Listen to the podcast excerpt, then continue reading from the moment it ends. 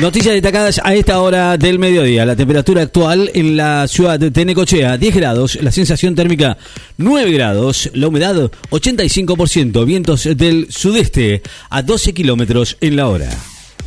Un Tecno Vélez cayó nuevamente ante Flamengo, el segundo finalista de la Libertadores 2022. Vélez Arfield, que jugó de igual a igual en el segundo finalista de esta Copa Libertadores, Flamengo.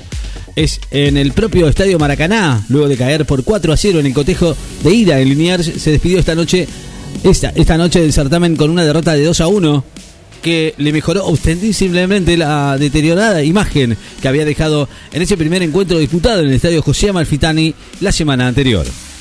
Francisco denunció la violación del derecho internacional en la guerra en Ucrania. El Papa Francisco denunció hoy la violación del derecho internacional en la guerra en Ucrania y advirtió por los riesgos de una escalada nuclear derivada de la invasión rusa al país europeo.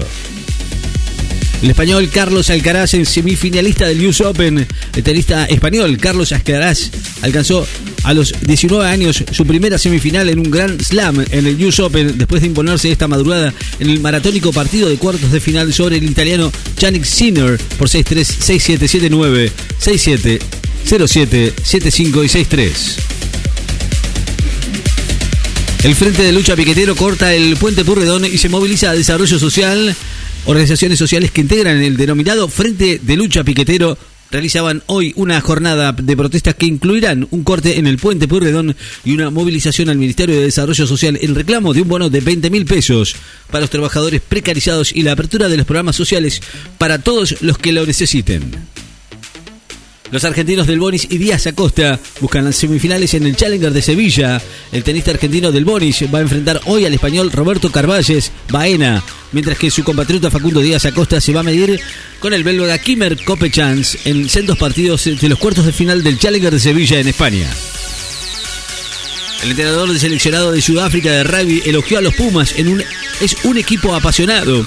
Entrenador del seleccionado sudafricano Jacques Nianaber elogió a los Pumas, adversario de los Springboks en las dos últimas fechas del Rugby Championship y aseguró que el equipo se prepara para vencer en esos compromisos y poder tener las chances de ganar el certamen. El canciller de Estados Unidos visita Kiev por sorpresa para hablar de ayuda militar. El secretario de Estado norteamericano Anthony Blinken hizo hoy una visita sorpresa a Kiev coincidiendo con el anuncio de Estados Unidos de una nueva ayuda militar de casi 2.700 millones de dólares a Ucrania y a sus vecinos. Maradona será homenajado desde el 10 del mes que viene hasta el partido por la paz. El astro argentino Diego Armando Maradona será homenajeado desde el próximo 10 de octubre, emblemática fecha, hasta el partido por la paz que se va a jugar el 14 de noviembre en el Estadio Olímpico de Roma. Anunció hoy la organización pontificia Escolas Ocurrentes a cargo del evento. Chelsea va a pagar 20 millones de euros por el director técnico de Brighton, afirman medios británicos. Eligió a Graham Potter, quien dirige a Alexis McAllister en Brighton, para suceder al alemán Thomas Tuchel, pero deberá pagar una cláusula de rescisión de 20 millones de euros para contratarlo. El presidente va a plantear en la ONU consecuencias de la guerra que reivindicarían la soberanía en las Malvinas. El presidente Alberto Fernández plantearía en la Asamblea General de Naciones Unidas, que se celebra el próximo 20 de septiembre en Nueva York, los problemas de la guerra en Ucrania, que genera en la provisión de energía y en el alza de los precios, e insistirá en el reclamo de la soberanía argentina sobre las Islas Malvinas, Georgias y Sandwich del Sur, según informó la portavoz de la presidencia Gabriela Cerruti.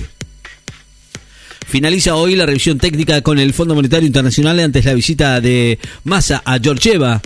La misión de técnica del gobierno argentino en el Fondo Monetario Internacional finalizará hoy, luego de cuatro intensos días de trabajo en la previa del encuentro del ministro de Economía, Sergio Massa, con la titular del Fondo Monetario Internacional, Cristalina Georgieva. Médicos preocupados por la salud de la reina Isabel II de Gran Bretaña. Sube a 86 la cantidad de muertos después del sismo en China y se complica la búsqueda de desaparecidos.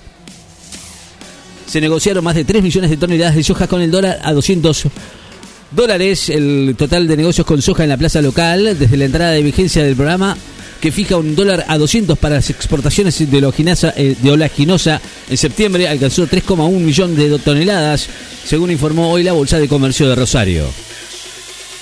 El Senado comenzó la sesión especial para repudiar el atentado contra la vicepresidenta. A las 11 y cuarto, sesión especial en la que el interbloque del Frente de Todos va a buscar aprobar un proyecto de declaración en repudio al atentado contra la vicepresidenta Cristina Fernández de Kirchner ocurrido la semana pasada en la puerta de su domicilio particular en Recoleta. La temperatura actual en la ciudad de Necochea 10 grados, la sensación térmica 9 grados. La humedad 85%, vientos del sur a 12 kilómetros en la hora. Noticias destacadas en Láser FM. Estás informado.